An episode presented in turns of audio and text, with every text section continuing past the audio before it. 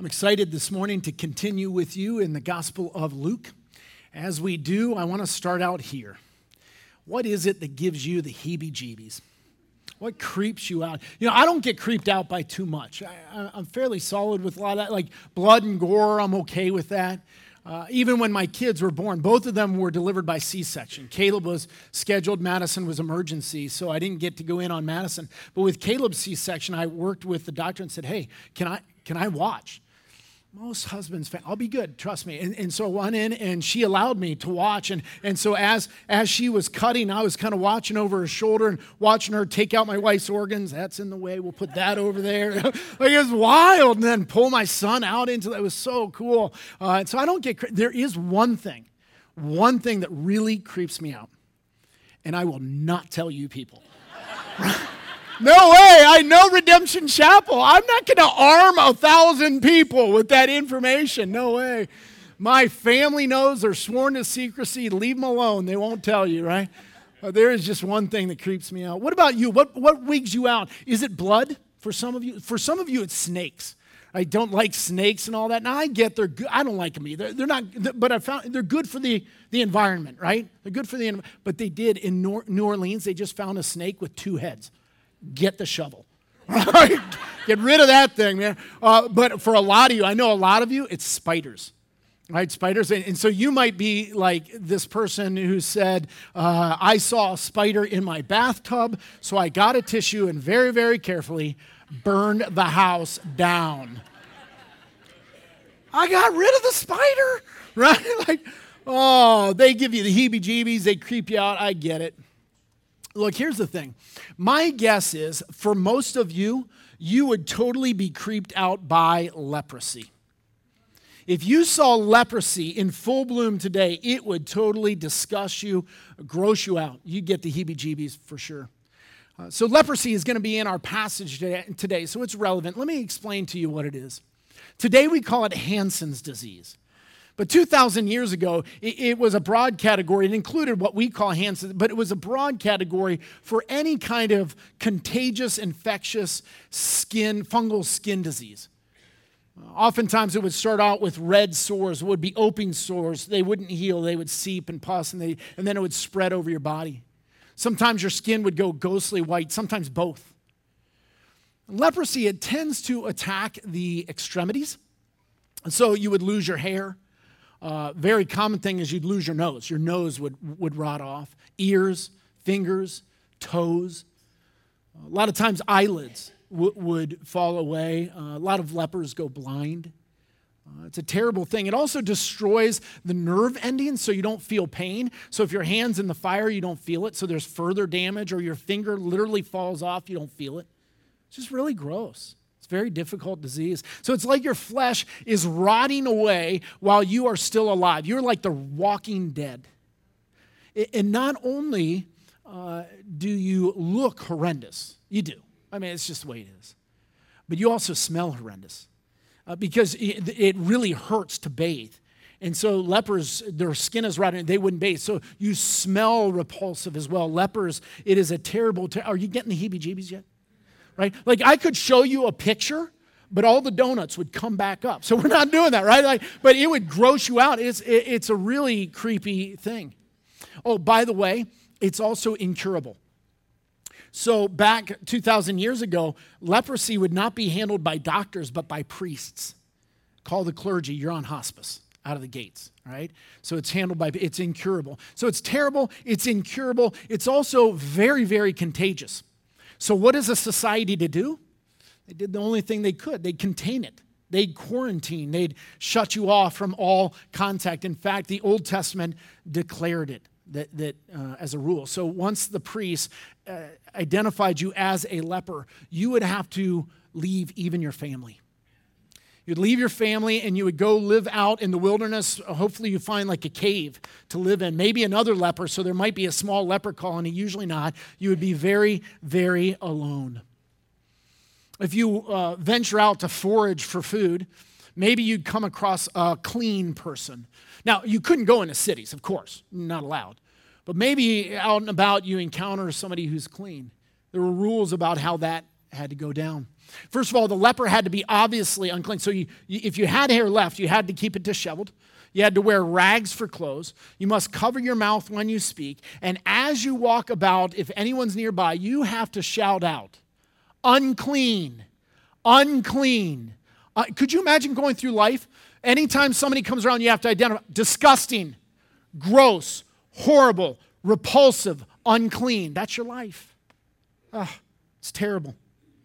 You have to keep a minimum six feet of distance between you and any other person. Usually you wouldn't get that close because if a leper came near, people would pick up rocks and throw it to chase it away like a, like a stray dog. It's how they treated lepers.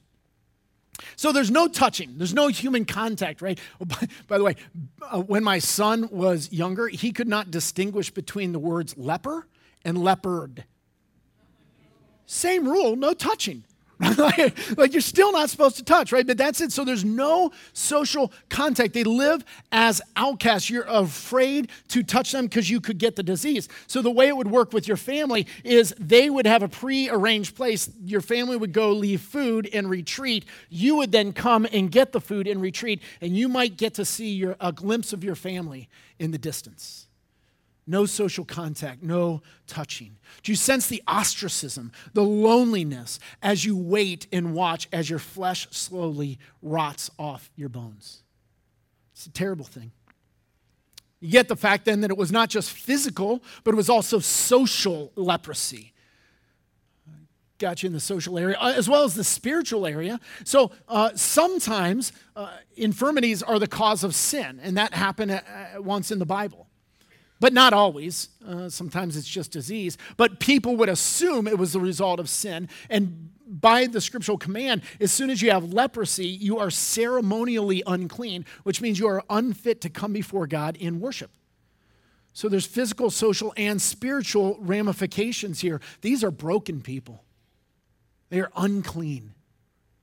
So your body rejects you. Your community rejects you. It seems like even your God has rejected you. There is no hope unless you find Christ. And that's what we're going to see in our passage today. Let's look at Luke chapter five, verse twelve. I'll tell you, this is one of my favorite snapshots into Jesus himself. It says, while Jesus was in one of the cities, there came a man full of leprosy.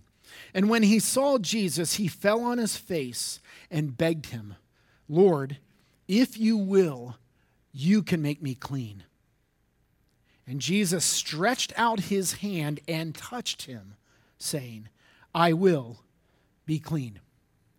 And immediately the leprosy left him, and he charged him to tell no one, but go and show yourself to the priest and make an offering for your cleansing, as Moses commanded, for a proof to them.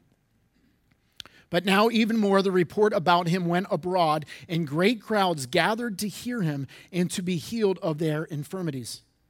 But he with, would withdraw to desolate places and pray. First, I want to look at the story of this leper. And the first thing we notice is that he is unclean.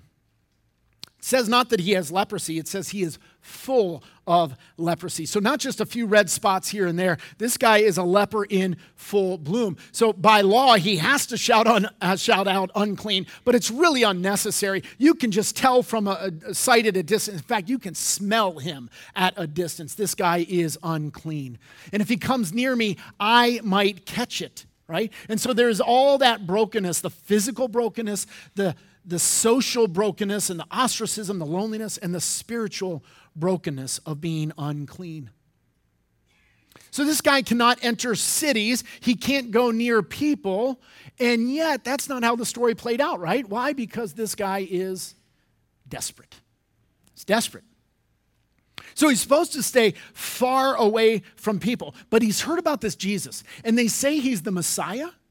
And in the Old Testament, it prophesies that the Messiah would be able to cure leprosy. Oh my goodness. So, so maybe he can heal me. Because here's the thing, if, if the leper, he's unclean, right? You get that. And it, that means he can't scrub it out. Like, there's no, no washing, no religion, no rules, no ritual, no law. Nothing's going to help him. He is incurably unclean. See, lepers are either in desperation or denial. Those are your, if you're a leper, you are either desperate or you're wildly in denial. So this guy is desperate. He makes a bold move of faith and he runs to Jesus, falls at his feet. He doesn't stay far away. He doesn't maintain the six-foot separation. He runs to Jesus, falls at his feet. He is so close to Jesus that Jesus can reach out and touch him. And what he does in that moment is he expresses faith. Faith on a couple fronts. Number one, he's acknowledging that Jesus is the Messiah. Remember, Old Testament prophecies, they're, they're in gear there. Now, rabbis had a saying that it is as difficult to cure a leper as it is to raise the dead. Th- this would be him seeking a miracle, but this ain't a small miracle. This is a biggie, right? In fact, when John the Baptist later gets some doubts and says, wait, is Jesus really the one? He sends his disciples to ask Jesus. Jesus sends back word, and one of the proofs that Jesus offers is that he has cured a leper. This is a big one. So the leper is running to Jesus, thereby acknowledging that Christ is the Messiah. He falls at his feet. That is a position of worship. He calls him Lord. Lord. And then did you notice he didn't ask to be healed? He, he asked to be made clean. This is a guy that is acknowledging the totality of his depravity, that is not just physical, it's not just social, it's also spiritual. He knows that he is unclean before God himself. Would you make me clean? Jesus, you can do that. Would you? And in fact, that's his request. He says, Lord, if you will, you can make me clean. Not, hey, if you're able, will you? No, I know you're able, will you? That's a great model for prayer. Faith that Jesus is absolutely able, but submission to the will of Christ. That's faith. What does Jesus do in response? He reaches out his hand and he touches him. This is a wild thing. Some of you want to pause and just think, what would it be like to be Jesus and to encounter a leper? I mean, keep in mind, Jesus is the creator. He's the one that put all the perfect art into existence, and then sin came in and destroyed it and wrecked it and tore it down. I thought about, like, what would it be like to be a very talented artist and to have a room full, a gallery full of uh, the most precious, like uh, an artist's life work, all her masterpieces fill that room. She goes home for the night, and overnight somebody breaks in and vandalizes and just wrecks the place. She comes in the morning, and she looks on all her art that she's made, just ruined and destroyed. Could you imagine her heart breaking? Weeping in that? Imagine that's what Jesus felt like when he looked at the leper. This is his one of his, ma- oh man, look at it. It's just so destroyed and disfigured by sin, and his heart is just breaking in that moment. And so what Jesus, he doesn't throw rocks. He reaches out his hand, and he touches the leper. Don't, don't take that for granted. You know, there are several times when Jesus healed with a word at a distance. If I'm one of Christ's disciples, I'm like, Jesus, this is one of those times. This isn't a touch time, buddy. This is a word from a distance. It's a leper, right? He reaches out unnecessarily and touches the leper. And I think if you listen closely to the, the passage in that moment, you can hear the crowd gasp. It's amazing. By touching the leper, Jesus could have contracted leprosy. He's putting himself physically at risk. Now, by Old Testament law, by touching the leper, even if Jesus doesn't get the physical disease, he is now himself ceremonially unclean. He is putting himself spiritually at risk. And by touching a leper, everybody would now be afraid of Jesus. The crowds would pull back from Jesus. He's putting himself socially at risk. But Jesus is willing to risk it. And the reason why is this. He cares more about love than religion. He cares more about love than religion. So what Jesus will do, Jesus will willingly become unclean so that this leper can become clean. I hope in that snapshot you see the heart of your Lord. That is a great peek into the personality, into the character of Jesus to reach out and touch this man in that moment. I love my Lord Jesus Christ. Think of the impact. Can you imagine that leper laying there waiting for the pelts of the rocks to start coming and then feeling the hand of the Messiah on his skin? It's the first time he's probably felt touch in, in ages. How long it had been since he felt human touch.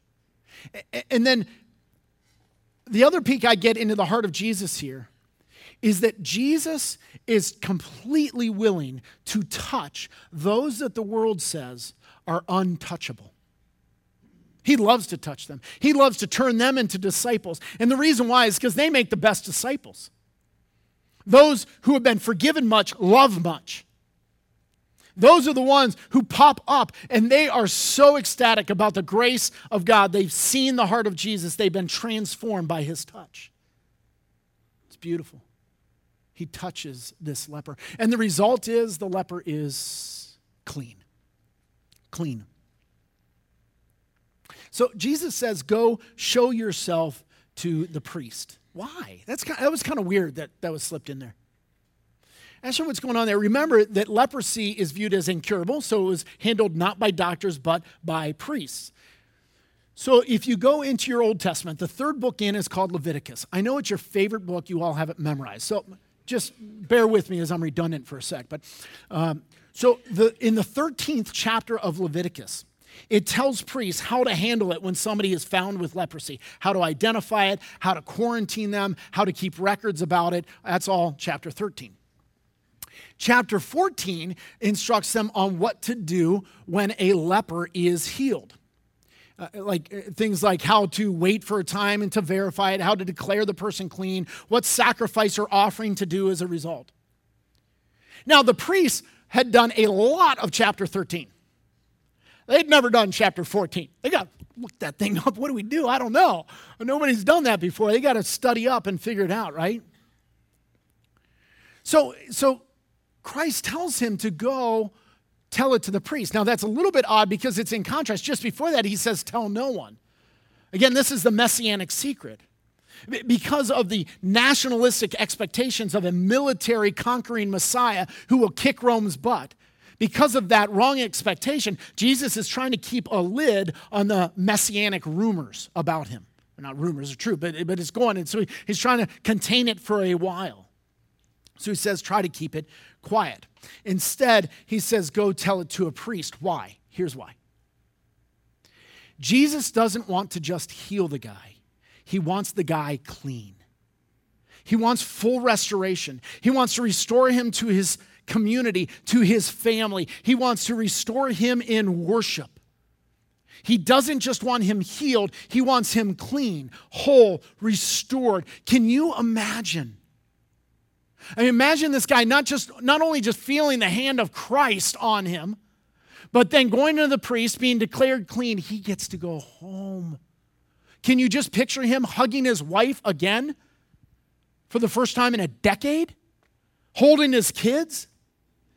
Can you imagine the next Saturday? We, we worship on Sunday. Jews were on Saturday. That was their Sabbath. So they would have synagogue on Saturday. Can you imagine the next Saturday in the synagogue? Who sang the loudest?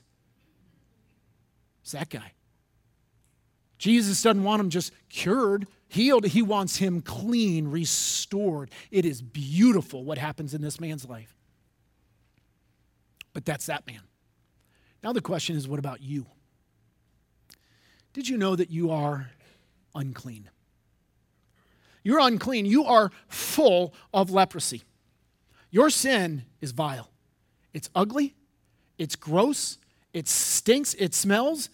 It, it, it gives the heebie-jeebies.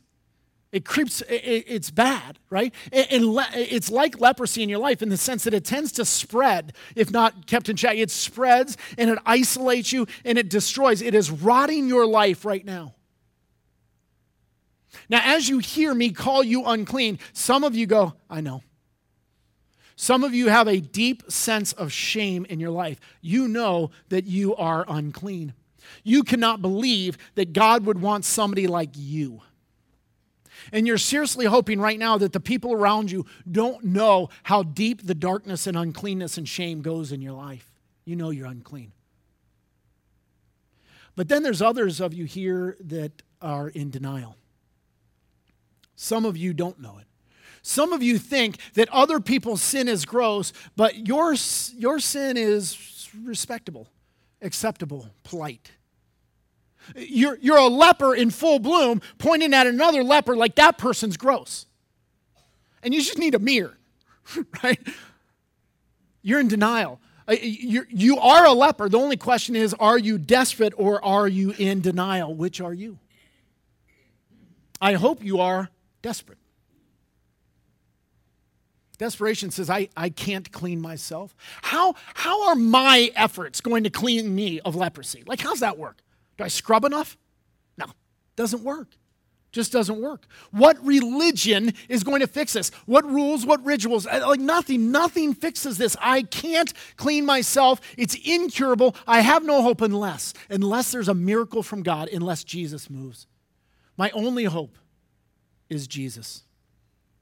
And, and so what I need to do is I need to quit caring about the crowds and what the crowds are going to say and what the crowds say. And I need to recklessly run to Jesus and fall at his feet. But please note the order. This is really important. It doesn't say that the leper got clean and then ran to Jesus. The leper was gross and defiled and disgusting and unclean, ran to Jesus, fell at his feet. Jesus received him and touched him, and then he became clean. That's the order. And in that moment, when the leper fell at Christ's feet, I imagine the leper thought, I probably don't belong here. And I bet you the crowds agreed, you don't belong here. Jesus disagreed, you belong here. And he reached out and he touched him. That leper was desperate. My question is, are you? You are a leper. You are either in desperation or in denial. I hope you're desperate enough to run to Christ and to express your faith. To places with the crowd. I don't care what they say. The people around me, I don't care. I need to be clean. I can't clean myself. Only Jesus can clean me. I need Jesus. And if you are unclean, I, I want you, don't run from Jesus. It's what we do, right? I'm unclean. I run for, no, run to Jesus. And you fall at his feet and you say, Lord, if you will, you can make me clean. He is Lord, I am not. He is clean, I am not. He can cleanse me, I cannot. My only hope is Christ. Lord, Lord, would you, would you really take someone like me to be one of your own? Lord, if you will, you can make me clean. Express your faith to him. And you know what he'll do? He'll touch you. He would actually reach out and touch you. Now, some of you are, are dabbling in religion. And what that means is you are pretending like you're not that gross, or maybe God doesn't know it or can't see your grossness. Maybe I can hide it from him. You are his art, he, and you have been greatly disfigured by sin, and it breaks his heart, and he wants to heal you. He loves you. He can heal you, but he must touch you. What would it be like to let the Lord of heaven and earth, Jesus himself, to actually touch you, to touch your life in the area of your deepest, darkest shame, where you know you're unclean? What if you allowed the Lord to touch you right there? If he does that, you will be clean. Remember, Jesus said, go show yourself to the priest and make an offering for your cleansing. Okay, so there was a prescribed sacrifice for a cleansed leper. It's written down in Leviticus fourteen. And again, the priests had to look it up. They couldn't remember, I'm sure. And what it was is this. Here's how it went. You take two birds. The first bird, you take a scarlet cord and you tie it to a piece of wood and you kill it. And then you let the blood run down the wood onto the other living bird and you set that bird free. They'd then take the blood and sprinkle it on the leper, and he would be set free. Now, wait a minute. A sacrifice, a living sacrifice, is bound to a piece of wood and bleeds so that the blood covers another that then gets to... Does this sound familiar? This sounds strangely familiar to me. It's the great exchange. The point is that Jesus became unclean so that you could become clean.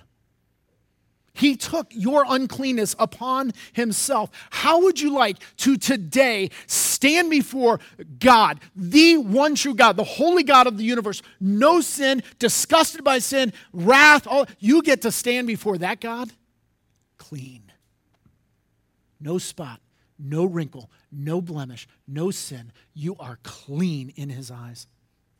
And like that leper, Jesus doesn't just want you healed. He wants you clean. He wants you whole. He wants you restored. Listen to it this way. Jesus is not grossed out by your grossness, but he wants your grossness gone. Okay? Like he, he doesn't get the heebie-jeebies like, yeah, yeah, no. He touches you. He's not grossed out by your grossness, but he does want the grossness out of your life. Okay, so Jesus isn't wigged out by lepers, right? But did Jesus just come to hang out with the lepers? Oh, what's up, guys? No. He came to make the lepers clean. He's not grossed out by your grossness, but he wants your grossness gone. The other way I've said it before is that Jesus has enough compassion to receive you just the way you are, but he also has enough compassion to not leave you like that. He wants your grossness gone. But religion will never do it. Religion is keeping a safe distance from Jesus. Like, I want to be kind of near Jesus, kind of in the crowd and around him somewhere, but not, but I'll keep at least six feet. I don't want him touching me. I don't want him messing with me too much.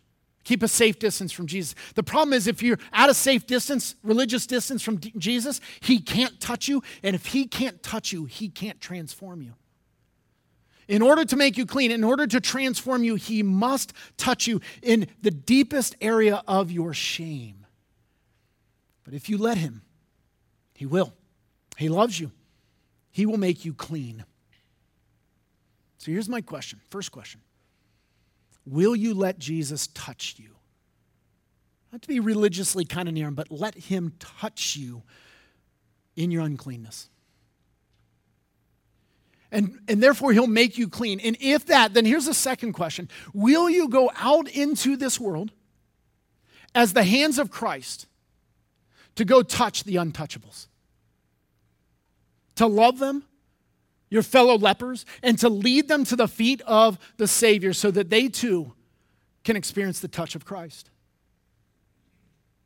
By the way, the leper in Luke did that. So Christ says, shh, tell no one. Totally blew it off. He went and blabbed it like crazy. Oh, absolutely. But see, that's what happens when you are touched and therefore transformed by Christ. You can't shut up. You sing like a bird about it. You tell everyone. And then you come into worship in these times, and you're the loud guy. Because you're just you're so overwhelmed by the grace of Christ, by what he has done in your life. Gratitude and worship flows out of you. You want to tell everyone that'll listen about Christ. If that's not you, it's possible that you have been dabbling in religion, that you have kept Christ at a safe distance, that you have not recklessly, desperately run to him, fallen at his feet, called out to him as your Lord, and then let him touch you in your area of shame and uncleanness, to let him restore you, make you clean, to transform you with his touch. Because when he does, you won't shut up. It's a beautiful, beautiful thing. Granted, if you do that, you will risk the rejection of the crowd. So when you go and you start touching the untouchables, uh, the crowds might reject you, just like the crowds rejected Jesus because he, he took the risk to touch you when you were unclean. That's our Lord. I hope you got a little bit more of a peek into his heart today. In fact, bow your heads if you will. I want to walk you through this. I want to I want to ask you, do, do you do you get that you're unclean? Like, have you been in denial for some time and thinking that, like, other people are gross, but somehow, like, your crap doesn't stink? Do you understand that you are unclean, that, that your sin is vile and gross, and it is killing you physically, socially, spiritually? You are rotting as you walk through this life. And therefore, are you desperate? Not in denial, but desperate. Realizing you can't fix it, you can't wash it, no religion, no ritual, nothing. You, your only hope is the Lord of heaven and earth, Jesus himself. And therefore, in your desperation, will you run? Not run from Jesus. Run to Jesus. Who cares about the crowds? I don't give a rip about the crowds. Run to Jesus. Fall at his feet. And express your faith. Call him your Lord. Say, Lord, I, I won't dictate you. I know you're able. Your will be done in my life. Whether you cure me or not, I, I'm yours. You're, you're my Lord. Express your faith to him. And if you do that, he will touch you. In fact, I want you to imagine that right now. I want you to imagine that you have run to Jesus. You have fallen at his feet. And you are waiting for the rocks to start pelting you. And right now you can feel his hand on your head as he reaches out and touches your life. He knows you're unclean. He doesn't care. He wants to take your uncleanness upon himself so he can make you clean. He is going to touch you. You're not going to run from God anymore. You're not going to hide from God. You're not going to pretend. You're going to call it like it is. You're unclean, and you're going to feel him touch your life. And because he touches you, he transforms you. He will make you clean. He wants your grossness gone. He wants to change your life from the inside out. Would you become that person that is so transformed by Christ? You're so full of peace and love and joy. You just can't help but tell people about Jesus, what he did for you. And boy, when we worship, you're the loud person that we can't shut up. It's just full of what God has done in your life. Would you let him transform you? Father, that is what we want. Lord, if I'm honest, I I, uh, I can't believe you touched me. I get that I was unclean. I know my brothers and sisters here are unclean. I get it. I can't believe you would touch us. You were clean. You were unstained. Why would you do it? But we were desperate, and your heart was moved. And you've touched our lives, and you've taken our uncleanness onto you, and we say thank you. We want you to transform our lives. Thank you for making us clean. Would you now lead us that we would just be your hands going out into this world to touch the untouchables, to lead them to the same Savior. And then would you stir our hearts during moments like these where we get to sing out to you with hearts full of gratitude, and we would pour it out in worship to the one who touched us. Thank you, Lord. We worship in Christ's name. Amen.